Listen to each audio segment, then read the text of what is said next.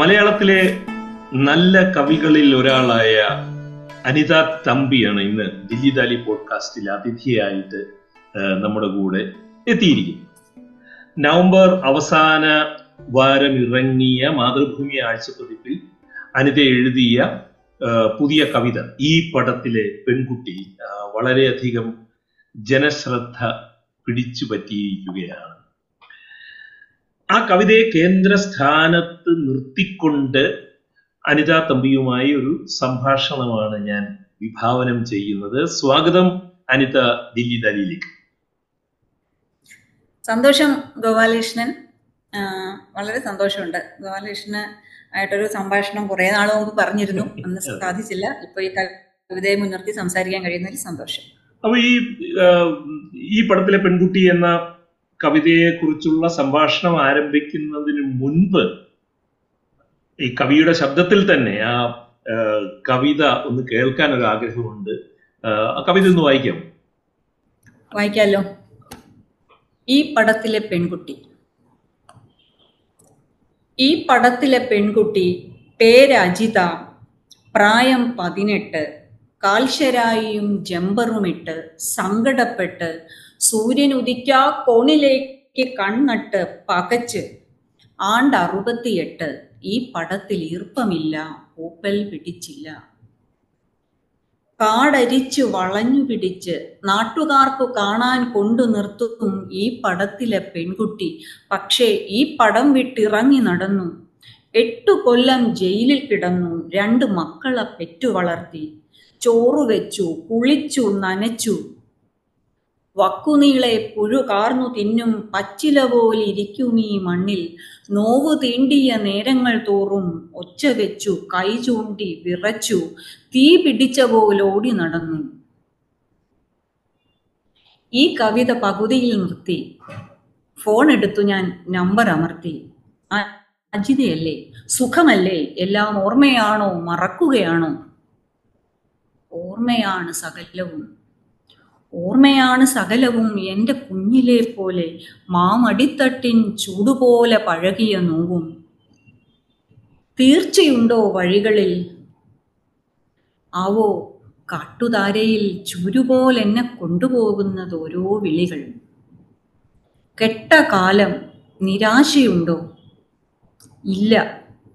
ആശയുണ്ടത് തീരുകയില്ല. നീരിനുള്ള ദാഹം പോലെ അന്നം തേടി എന്നും വിശക്കുന്ന പോലെ. ഈ പടത്തിൽ അവളുടെ ചുറ്റും പത്തു പേരുണ്ട്. ഈ പടത്തിൽ അവളുടെ ചുറ്റും പത്തു പേരുണ്ട്. പിന്നെയും ആൾക്കാർ പിന്നിലുണ്ട്. ഫ്രെയിമിൽ പെടാതുണ്ട്.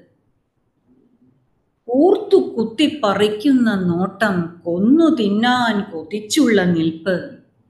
ഈ പടം കഴിഞ്ഞ് അഞ്ചു നൂറ്റാണ്ടിനൊത്ത മീശയും പേശിയും തോക്കും ഉദ്ധരിക്കുന്ന ലാത്തിയുമായി അഞ്ചര പതിറ്റാണ്ടു പോയിട്ടും ഇന്ന് ഞാൻ ഈ വരികൾ എഴുതും പുല്ലുപോലുള്ള നേരം വരേക്കും. ഈ പടത്തിൽ അവൾ ഒഴിച്ചുള്ളോർ ഒറ്റ നിൽപ്പാണ് അനക്കമില്ലാതെ.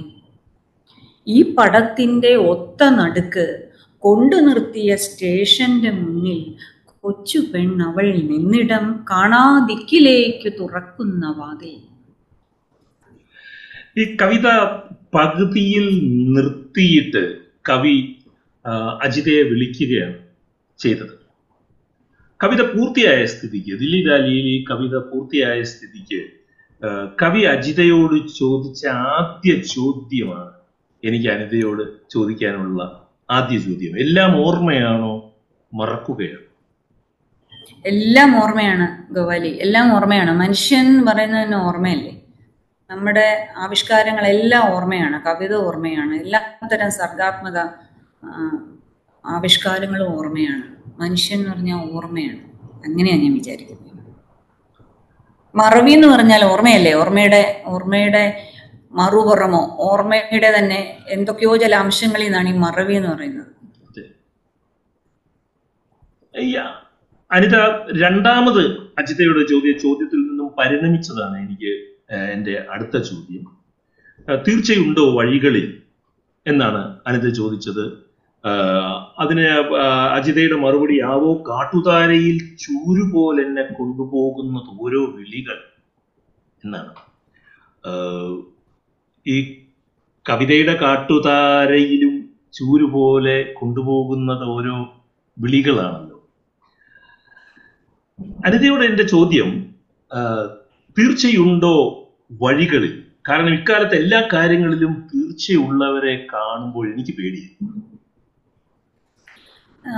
ശരിയാണ്. ഇത് ഈ കവിത ഞാൻ ഈ തീർച്ച തീർച്ചയില്ലായ്മ അല്ലെ ഉറപ്പ് ഉറപ്പില്ലായ്മ സംശയം ഉണ്ടായിരിക്കുക ജയം പരാജയം ഇങ്ങനെയുള്ള ഒരുപാട് കാര്യങ്ങളെ കുറിച്ചിട്ടുള്ള വിചാരങ്ങൾ മനസ്സിൽ എന്റെ മനസ്സിലുണ്ടായിരുന്നു തീർച്ചയായിട്ടും ഇത് എഴുതുമ്പോൾ ഇത് ഒറ്റയ്ക്ക് ഒറ്റപ്പെട്ട അജിതയെക്കുറിച്ച് മാത്രം ഞാൻ എഴുതി എന്നുള്ളതല്ല ഇതൊരു സീരീസിന്റെ ഭാഗമായിട്ട് ഞാൻ സങ്കല്പിച്ചിരുന്നതാണ്. നാലഞ്ച് വർഷമായി.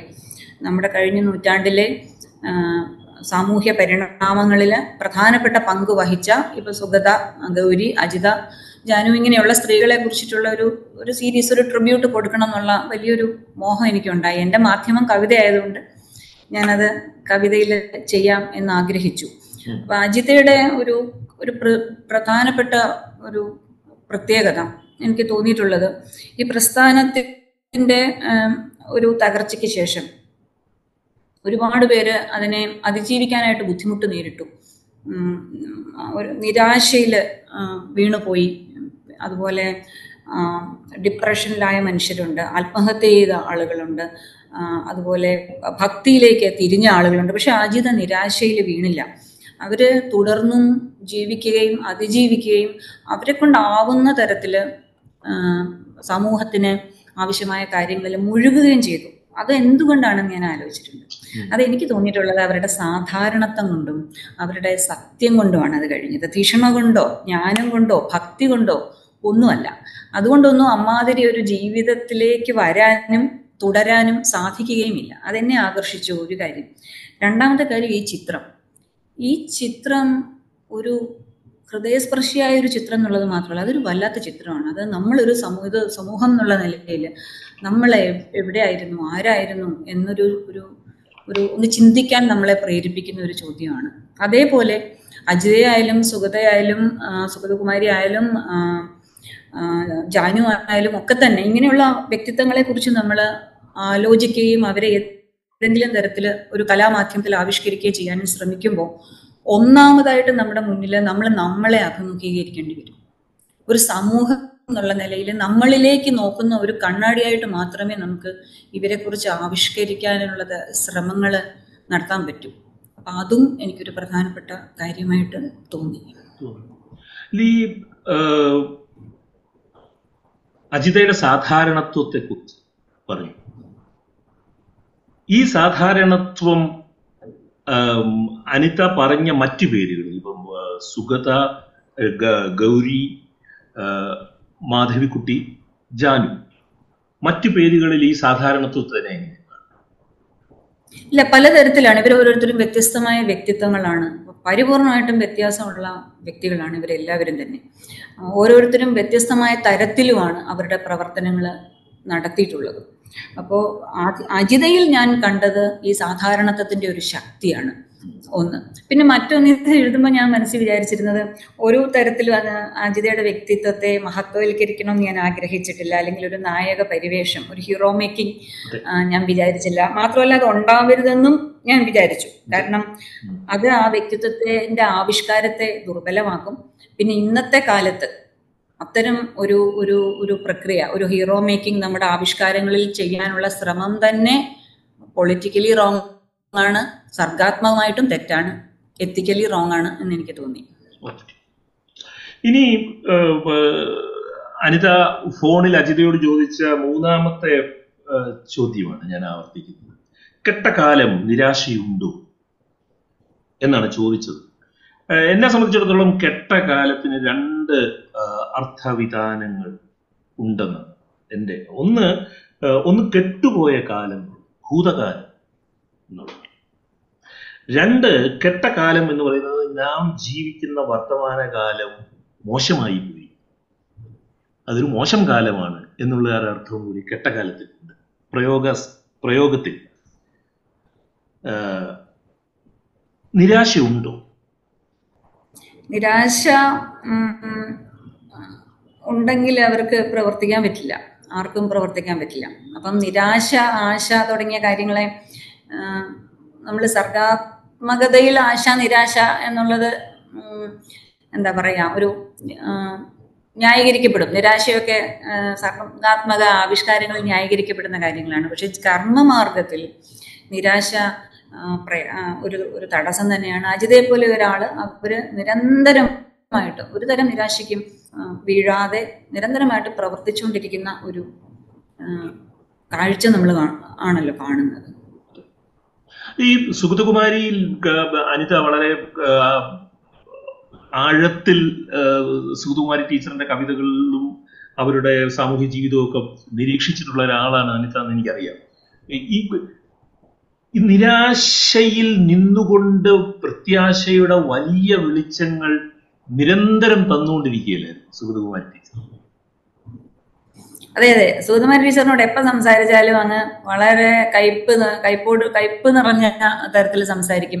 നിരാശയുടെ പടുകുഴിയിൽ വീണതുപോലെ സംസാരിക്കും. പക്ഷെ തൊട്ടടുത്ത നിമിഷം അവർ കാരണം അത്തരത്തിലുള്ള ഒരു ഞാൻ വിചാരിച്ചിട്ടുണ്ട് എന്തുകൊണ്ടാണ് ടീച്ചർ എപ്പോഴും ഇങ്ങനെ ഒരു തരം എന്താ പറയാ ഒരു ഇരുട്ട് ഇരുട്ടിൽ നിന്നുകൊണ്ട് ഒരു പരാതിയുടെയും കരച്ചിലിന്റെയും ശബ്ദത്തിൽ സംസാരിക്കുന്നത് എന്തുകൊണ്ടാണ് എന്ന് എനിക്ക് തോന്നിയിട്ടുണ്ട്. അത് അരോചകമായിട്ട് പോലും എനിക്കൊരു ഘട്ടത്തിൽ തോന്നിയിട്ടുണ്ട്. പക്ഷെ ഞാൻ കുറച്ചും കൂടെ അടുത്തറിയുകയും അവരുടെ എല്ലാത്തരം പ്രവർത്തനങ്ങളെ അടുത്തറിയാനുള്ള ഒരു സാഹചര്യം എനിക്കുണ്ടായി. അപ്പൊ അതിൽ ആ സമയത്ത് അത് എം ആർ രാജൻ ഒരു ഡോക്യുമെന്ററി ചെയ്തു ടീച്ചറിന്റെ അവസാന കാലത്ത്. അതിൽ രാജനോടൊപ്പം എനിക്ക് പങ്കുകൊള്ളാൻ പറ്റി. ആ സമയത്ത് കൂടുതലായിട്ട് മനസ്സ് മനസ്സിലാക്കാൻ പറ്റി. ആ സമയത്താണ് എനിക്ക് മനസ്സിലാകുന്നത് അവർ ജീവിക്കുന്നത് നിരന്തരം അവർ അഭിമുഖീകരിച്ചുകൊണ്ടിരിക്കുന്നത് ഈ ഇരുട്ടും കയ്പും വേദനയുമാണ്. അതിൽ നിന്നുകൊണ്ട് അവർ ലോകത്തോട് നമ്മളോട് അതിനെ പകരാൻ ശ്രമിക്കുകയാണ് ചെയ്തത്. പക്ഷെ അത് തീർച്ചയായിട്ടും ഗോപാലകൃഷ്ണൻ പറഞ്ഞതുപോലെ അത് തുടർന്നും ജോലി ചെയ്യാനായിട്ട് ഒരു മാറ്റം വരുത്താനായിട്ടുള്ള ശ്രമങ്ങൾക്ക് അവരെ പ്രേരിപ്പിച്ചിട്ടുണ്ട്. വളരെ ശരിയാണ്. പിന്നെ സുഗതകുമാരിയുടെ കാര്യത്തിൽ ഞാൻ തോന്നി എനിക്ക് തോന്നിയത് കവിത ഞാൻ ഇപ്പൊ പരാമർശിക്കുന്നില്ല. സാമാന്യമായ കവിത്വ ശക്തിയുള്ള കവിയായിരുന്നു. പക്ഷെ അവരുടെ സാമൂഹ്യ മണ്ഡലത്തിൽ അവർ ചെയ്തിട്ടുള്ള പ്രവൃത്തികളിൽ ഒരു പ്രത്യേകതയുണ്ട്. അവരത് പ്രവർത്തിക്കുക മാത്രമല്ല ചെയ്തത്. ആ ഏത് മേഖലയിൽ മാനസികാരോഗ്യത്തിന്റെ മേഖലയിലായാലും സ്ത്രീകളുടെ ബുദ്ധിമുട്ടുകളിൽ പരിഹാരം ഉണ്ടാക്കുന്ന മേഖലയിലാണേലും ഒക്കെ അവർ പ്രവർത്തിച്ച മേ അതുപോലെ പരിസ്ഥിതിയുടെ മേഖലയിലും ഒക്കെ പ്രവർത്തിച്ച മേഖലയിൽ ദീർഘവ്യാപകമായ ഗുണഫലങ്ങൾ ഉണ്ടാകുന്ന തരം നിയമങ്ങളുടെയും നയങ്ങളുടെയും രൂപീകരണത്തിലേക്ക് വഴിവെച്ച തരത്തിൽ അവർ പ്രവർത്തിച്ചു എന്നുള്ളത് ഏറ്റവും പ്രധാനപ്പെട്ട ഒരു കാര്യമാണ്. അത് മാർക്ക് ചെയ്യപ്പെടേണ്ടത് തന്നെയാണ് വാസ്തവത്തിൽ. നമ്മൾ ഓർക്കേണ്ട ഒരു കാര്യമാണ് പക്ഷേ ഗൗരിയമ്മയിലേക്ക് വരുമ്പോൾ ഞാൻ കുറച്ച് വഴിമാറി സഞ്ചരിക്കുകയാണ്. ഈ ചോദ്യങ്ങൾ എന്റെ മനസ്സിൽ ഇല്ലാതിരുന്നതാണ്. നമ്മൾ സംസാരിക്കുന്നതുകൊണ്ടാണ് പക്ഷേ ഗൗരിയമ്മയിൽ വലിയ നിരാശയ്ക്കും ഒക്കെ സാധ്യതയുണ്ടായിരുന്ന ഒരു ജീവിതത്തിൽ നിരന്തരം ഒരു പൊരുതി നിൽക്കുന്ന ഒരു ഒരു ഒരു ക്രോധവും പൊരുതുന്ന ഒരു ഒരു ജന്മമായിട്ട് അവർ ഈ നിരാശയുടെ മേലിൽ നിന്നു എന്ന് എനിക്ക് എപ്പോഴും തോന്നാറുണ്ട് ശരിയാണ്. ഗൗരിയമ്മ പരിപൂർണമായിട്ടും വ്യത്യാസമുള്ള ഒരു ഒരു ഒരു വ്യക്തിയാണ്. ഒരു വ്യക്തി മാത്രമല്ല അതൊരു ദേശമാണ് ഒരു ഒരു ഒരു ഒരു സമൂഹത്തിന്റെ ഒരു പ്രതിനിധിയാണ് ഒരു കാലത്തിന്റെ പ്രതിനിധിയാണ് മറ്റെല്ലാവരെയും പോലെ. അപ്പോൾ ഗൗരിയമ്മയിൽ ഈ ആശ നിരാശ തുടങ്ങിയ വാക്കുകൾക്കൊന്നും ഒരു പ്രസക്തി തന്നെ ഇല്ല. വേറെ ഒരു ടച്ചായിരുന്നു അത്. അത്. രാഷ്ട്രീയ കേരളത്തിന്റെ ഒരു ഒരു ഒരു ഒരു വലിയൊരു ചരിത്രത്തിന്റെ ഭാഗവും. അത് മാത്രമല്ല ഗൗരിയമ്മ എന്ന് പറയുന്ന വ്യക്തി ജനിച്ചു വളർന്നു വന്ന സാഹചര്യം വളരെയധികം വളരെ വിദ്യാഭ്യാസപരമായിട്ടും സാമ്പത്തികമായിട്ടും ഒക്കെ തന്നെ ഒരുപാട് ഒരുപാട് എനേബിളിംഗ് ആയ പ്രിവിലേജ്ഡ് ആയിട്ടുള്ള ഒരുപാട് സാഹചര്യത്തിൽ കൂടെയാണ് വന്നത്. സാമൂഹ്യമായിട്ട് ജാതിപരമായ പ്രശ്നങ്ങൾ ഉണ്ടായിരുന്നെങ്കിലും ആ തരത്തിലല്ല ഗൗരിയമ്മയ്ക്ക് ഗൗരിയമ്മ പിന്നെ വളരെ ചെറിയ പ്രായത്തിൽ തന്നെ മുന്നിലേക്ക് വന്ന രാഷ്ട്രീയത്തിലേക്ക് വന്ന ഒരു വ്യക്തിയാണ്. ഉറച്ച ബോധ്യങ്ങൾ ഉണ്ടായിരുന്നു അറിവുണ്ടായിരുന്നു പഠിക്കാനുള്ള മനസ്സുണ്ടായിരുന്നു ധിഷണയുണ്ടായിരുന്നു നേതൃത്വ പാഠവും ഉണ്ടായിരുന്നു ഭരണപരമായ പാഠവും ഉണ്ടായിരുന്നു. ഒരു പക്ഷേ കേരളത്തിന്റെ ഏറ്റവും വലിയ നഷ്ടം എന്ന് പറയുന്നത് ഗൗരിയമ്മയെ പോലെ ഒരു സ്ത്രീ കേരളത്തിന്റെ മുഖ്യമന്ത്രി ആയില്ല എന്നുള്ളതാണ്. ഇനി ഇനി ബാക്കിയുള്ള ഈ പേരുകൾ പറഞ്ഞതിന്റെ അകത്ത് ബാക്കിയുള്ളത് മാധവക്കുട്ടിയും സി കെ ജാനുവും. മാധവിക്കുട്ടിയുടെ കാര്യം ഈ പറഞ്ഞ സാഹചര്യം വെച്ച് മാത്രം നമ്മൾ പെട്ടെന്ന് പറഞ്ഞു പോവുകയാണ്. നമുക്ക് കവിതയിലേക്ക് തിരിച്ചു പോകണം. മാധവിക്കുട്ടി ഈ മൂന്ന് പേരിൽ നിന്നും ഇതുവരെ പറഞ്ഞ മൂന്ന് പേരിൽ നിന്നും തികച്ചും വ്യത്യ എവിടെയോ ഒരു ചേമ്പിലയിലെ വെള്ളത്തിന്റെ പോലെ എവിടെയോ പിടി തരാതെ നിൽക്കുന്ന ഒരു ഒരു ഒരു ഒരു വ്യക്തി വിശേഷമായിട്ട് എനിക്ക് തോന്നി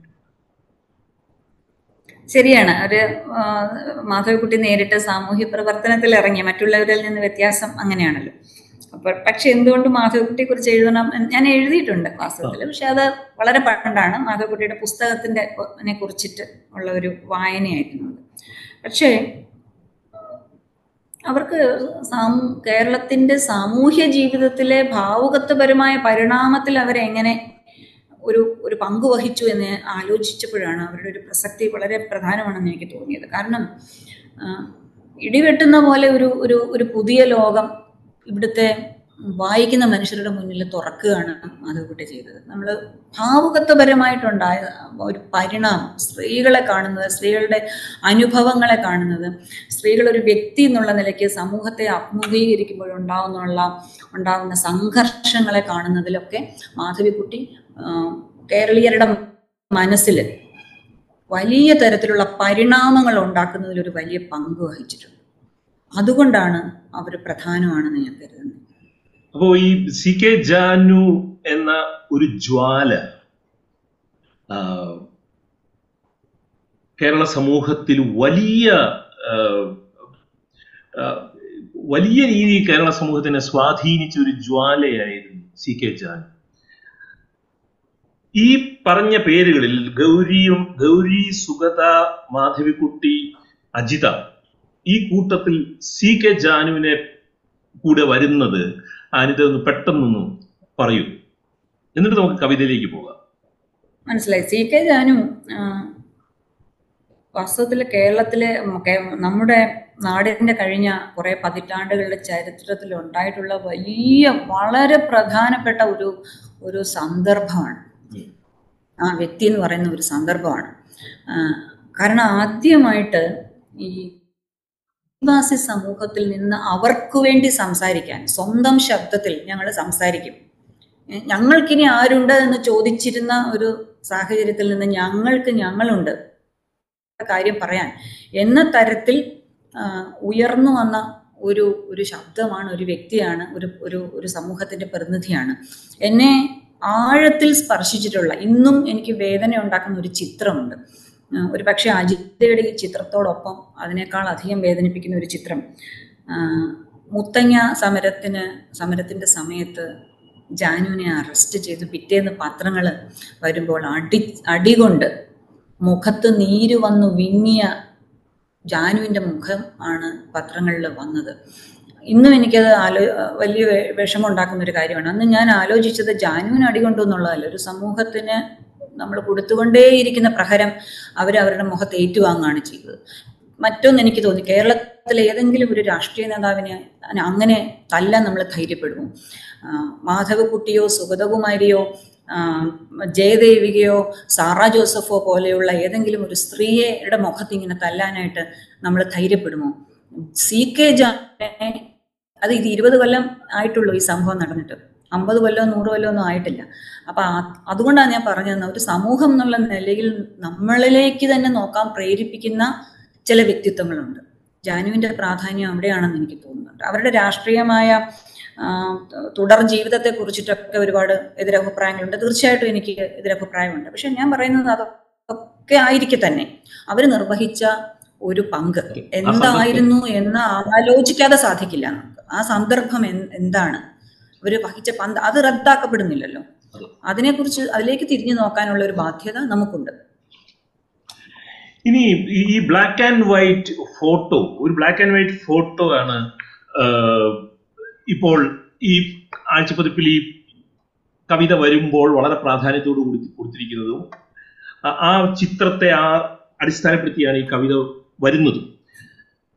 ഞാൻ ആ ബ്ലാക്ക് ആൻഡ് വൈറ്റ് കറുപ്പും വെളുപ്പും എന്നതിലേക്ക് പോയിട്ട് ഈ കറുപ്പും വെളുപ്പും എന്നത് ഭൂതകാലത്തെ പ്രതിനിധീകരിക്കുന്ന ഒന്നാണ്.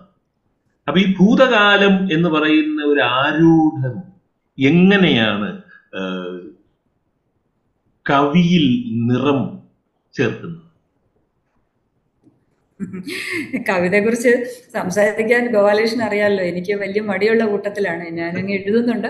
ആ. എഴുതിയതിന് ശേഷം കവിതയിൽ അതിനുപയോഗിച്ച സങ്കേതം അല്ലെങ്കിൽ നമ്മൾ എങ്ങനെയൊക്കെയാണ് അത് അത് പറയുക എന്ന് പറയുന്നത് എനിക്ക് പ്രയാസമാണ്. എനിക്ക് താല്പര്യമുള്ള കാര്യമല്ല. പക്ഷെ കാലം ശരിയാണ്. കാലം വളരെ പ്രധാനപ്പെട്ട ഒരു ഒരു ചരടായിട്ട് അല്ലെങ്കിൽ ഒരു ചട്ടക്കൂടായിട്ട് അല്ലെങ്കിൽ ഒരു ഒഴുക്കായിട്ടൊക്കെ പലതരത്തിൽ പല രൂപത്തിൽ പ്രവർത്തിക്കുക തന്നെ ചെയ്യും. ഈ ചിത്രത്തെ സംബന്ധിച്ച് ഈ ചിത്രം ഒരുപക്ഷെ ഗോപാലകൃഷ്ണൻ ചോദിച്ചതിന്റെ നേർ മറുപടി ആയിരിക്കില്ല ഞാൻ പറയുന്നത്. പക്ഷെ ഈ ചിത്രത്തിൽ ഒന്നാമതായിട്ട് നമ്മൾ വിചാരിക്കുന്ന ഒരു കാര്യം എന്ന് പറയേണ്ടത് ഞാൻ വിചാരിച്ച ഒരു കാര്യം എന്ന് പറയുന്നത് ഇത് ഇതെന്റെ മുമ്പിൽ ഇരിക്കുകയാണ് ഞാൻ നോക്കുക. ഇത് വെറും പതിനെട്ട് വയസ്സുള്ള ഒരു കുട്ടിയാണ് ഒരു പെൺകുട്ടിയാണ്.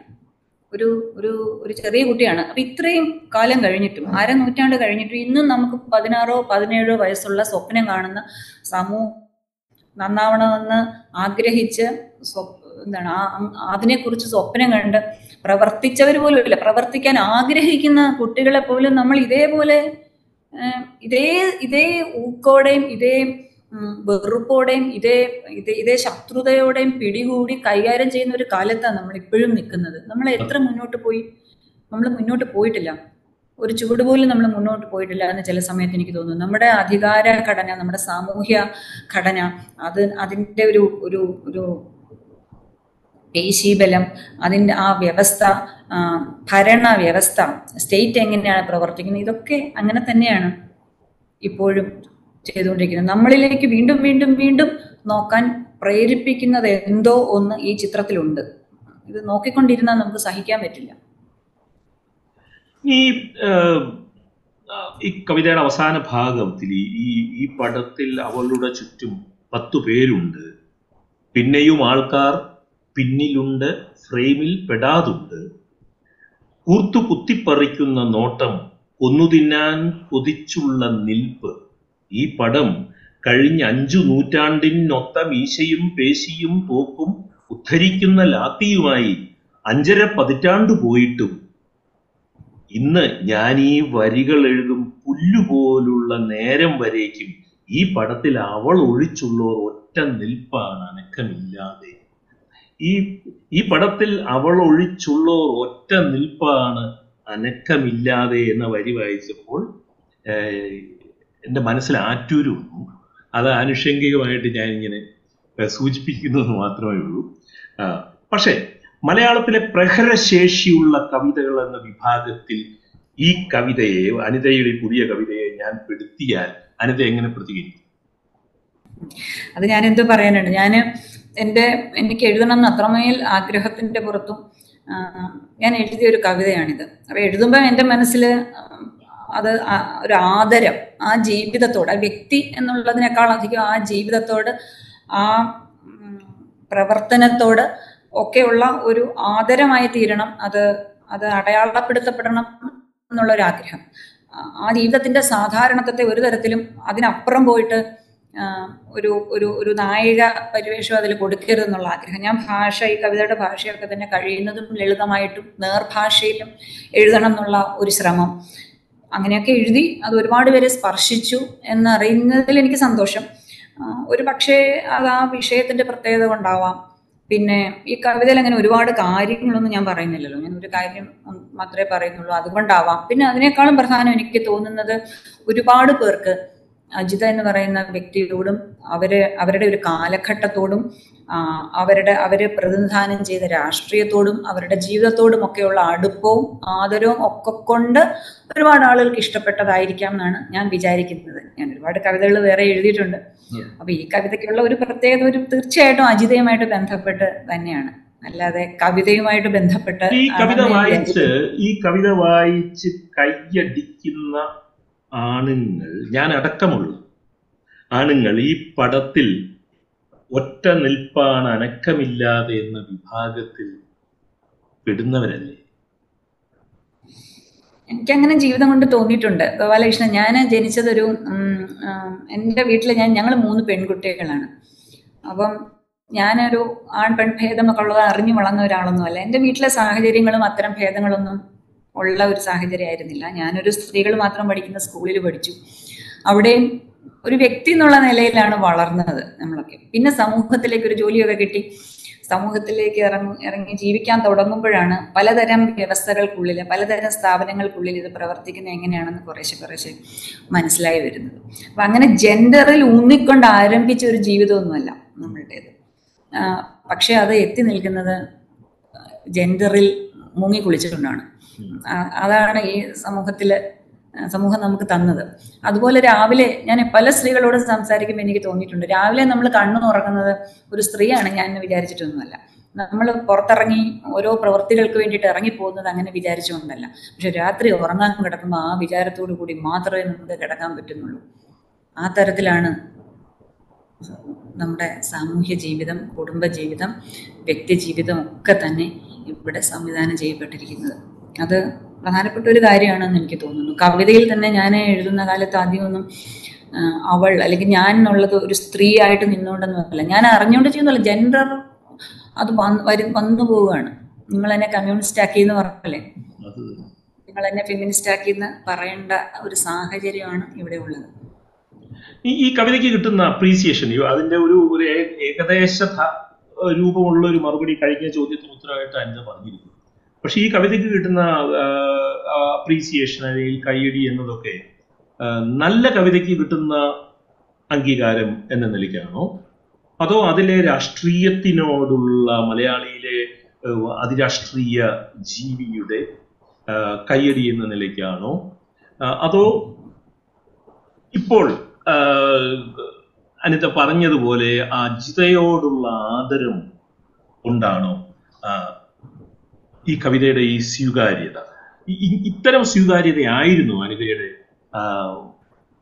ഞാൻ വളരെയധികം ഇഷ്ടപ്പെടുന്ന നിരവധി കവിതകൾക്ക് ലഭിച്ചിട്ടുള്ളത്. അതും ഇതും തമ്മിൽ കവി എന്നുള്ള രീതിയിൽ എന്ത് വ്യത്യാസമാണ് കാണുന്നത്? ഇതിന് മറുപടി പറയാമെങ്കിൽ മാത്രം പറഞ്ഞാൽ മതി. എനിക്ക് അങ്ങനെ ചോദിക്കണം എനിക്ക് അറിയില്ല. കാരണം ഞാൻ ഒരിക്കലും ഞാൻ ചെറിയ വയസ്സിൽ എഴുതി തുടങ്ങിയ ആളാണ്.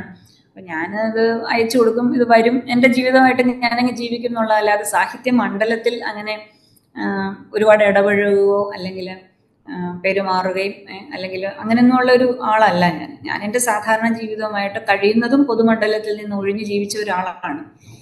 കവിതകൾ ഞാൻ എഴുതി എഴുതുന്നു. ചിലപ്പോൾ പ്രസിദ്ധീകരിച്ചു വരുമ്പോൾ പരിചയമുള്ള കുറച്ച് പേര് വല്ലതും നല്ലതാണെന്ന് പറയും. അല്ലെങ്കിൽ കവി സുഹൃത്തുക്കളോ കവിത ശ്രദ്ധിച്ച് വായിക്കുന്നവരോ വിമർശനങ്ങൾ പറയും. ഇന്ന കാര്യം നന്നായില്ല എന്ന് പറയും. ഞാനത് ശ്രദ്ധിക്കും. അത് അത്തരത്തിലുള്ള ഒരു കാവ്യ ജീവി പൊതുജീവിതമാണ് എനിക്കുള്ളത്. അപ്പൊ ഈ കവിത മാത്രമായിട്ട് ഇങ്ങനെ ഒരു ആളുകൾ ശ്രദ്ധിച്ചു എന്ന് പറയുന്നതിനകത്ത് തീർച്ചയായിട്ടും കവിതയുടെ ഒരു കണ്ടന്റിന് ആയിരിക്കണം കൂടുതൽ പിന്നെ ആളുകൾ കുറച്ച് സ്പർശിച്ചു എന്ന് ഒരുപാട് പേര് പറഞ്ഞു. അപ്പം നമ്മളൊരു കാര്യം വായിക്കുമ്പോൾ നമ്മുടെ ജീവിതവുമായിട്ട് ബന്ധപ്പെട്ട് ആണ് അത് നമ്മളെ പലപ്പോഴും സ്പർശിക്കുക. നമ്മളുടെ നമ്മളുടെ ഓർമ്മകളുമായിട്ട് ബന്ധപ്പെട്ട് നമ്മളുടെ ആത്മാവിനടുത്ത് നിൽക്കുന്ന വിഷയങ്ങളുമായിട്ട് ബന്ധപ്പെട്ടൊക്കെ വരുമ്പം ചിലപ്പോൾ ഈ വിഷയത്തിന് അത്തരത്തിലുള്ളൊരു പ്രത്യേകത കാണും. കവിത കവിത എന്നുള്ള നിലയിൽ ഒരു പക്ഷേ അതിനെ ദുർബലപ്പെടുത്തിയിട്ടുണ്ടാവില്ല. അതുകൊണ്ടാവാം. എന്നെയും വളരെ ആഴത്തിൽ സ്പർശിച്ച ഒരു കവിതയാണ് ഈ പടത്തിലെ പെൺകുട്ടി. അതുകൊണ്ട് തന്നെയാണ് ഉടൻ തന്നെ ഞാൻ അനുജയെ വിളിക്കുകയും നമുക്ക് ഇങ്ങനെ ഒരു പോഡ്കാസ്റ്റ് ചെയ്യണമെന്ന് അഭ്യർത്ഥിക്കുകയൊക്കെ ചെയ്തത്.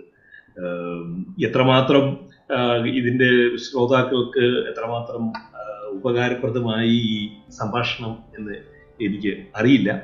എങ്കിലും ഈ കവിതയെ എന്നിലുണ്ടാക്കിയ അനുരണനങ്ങളിൽ നിന്നുണ്ടായ ചോദ്യങ്ങൾ ആണ് ഞാൻ ചോദിച്ചത്. മലയാളി ഓർത്തു വയ്ക്കാൻ പോകുന്ന ഒരു കവിതയായിരിക്കും ഇത്. എന്ന് എനിക്ക് ഉറപ്പുള്ള കാര്യമാണ്. Thank you for your quality time ഇത്രയും സമയം എനിക്കറിയാം അനിത വലിയ തിരക്കുള്ള ഒരു ഉദ്യോഗ പർവത്തിൽ കൂടി ജീവിക്കുന്ന ആളാണുള്ളത്. അതിനിടയിൽ ഇത്ര- ഈ തിരക്കിനിടയിൽ എനിക്ക് ഇങ്ങനെ ഒരു സമയം തന്നതിനുള്ള നന്ദി ഞാൻ രേഖപ്പെടുത്തുകയാണ്. താങ്ക് യു വൺസ് അഗൈൻ നന്ദി ഗോപാലകൃഷ്ണൻ.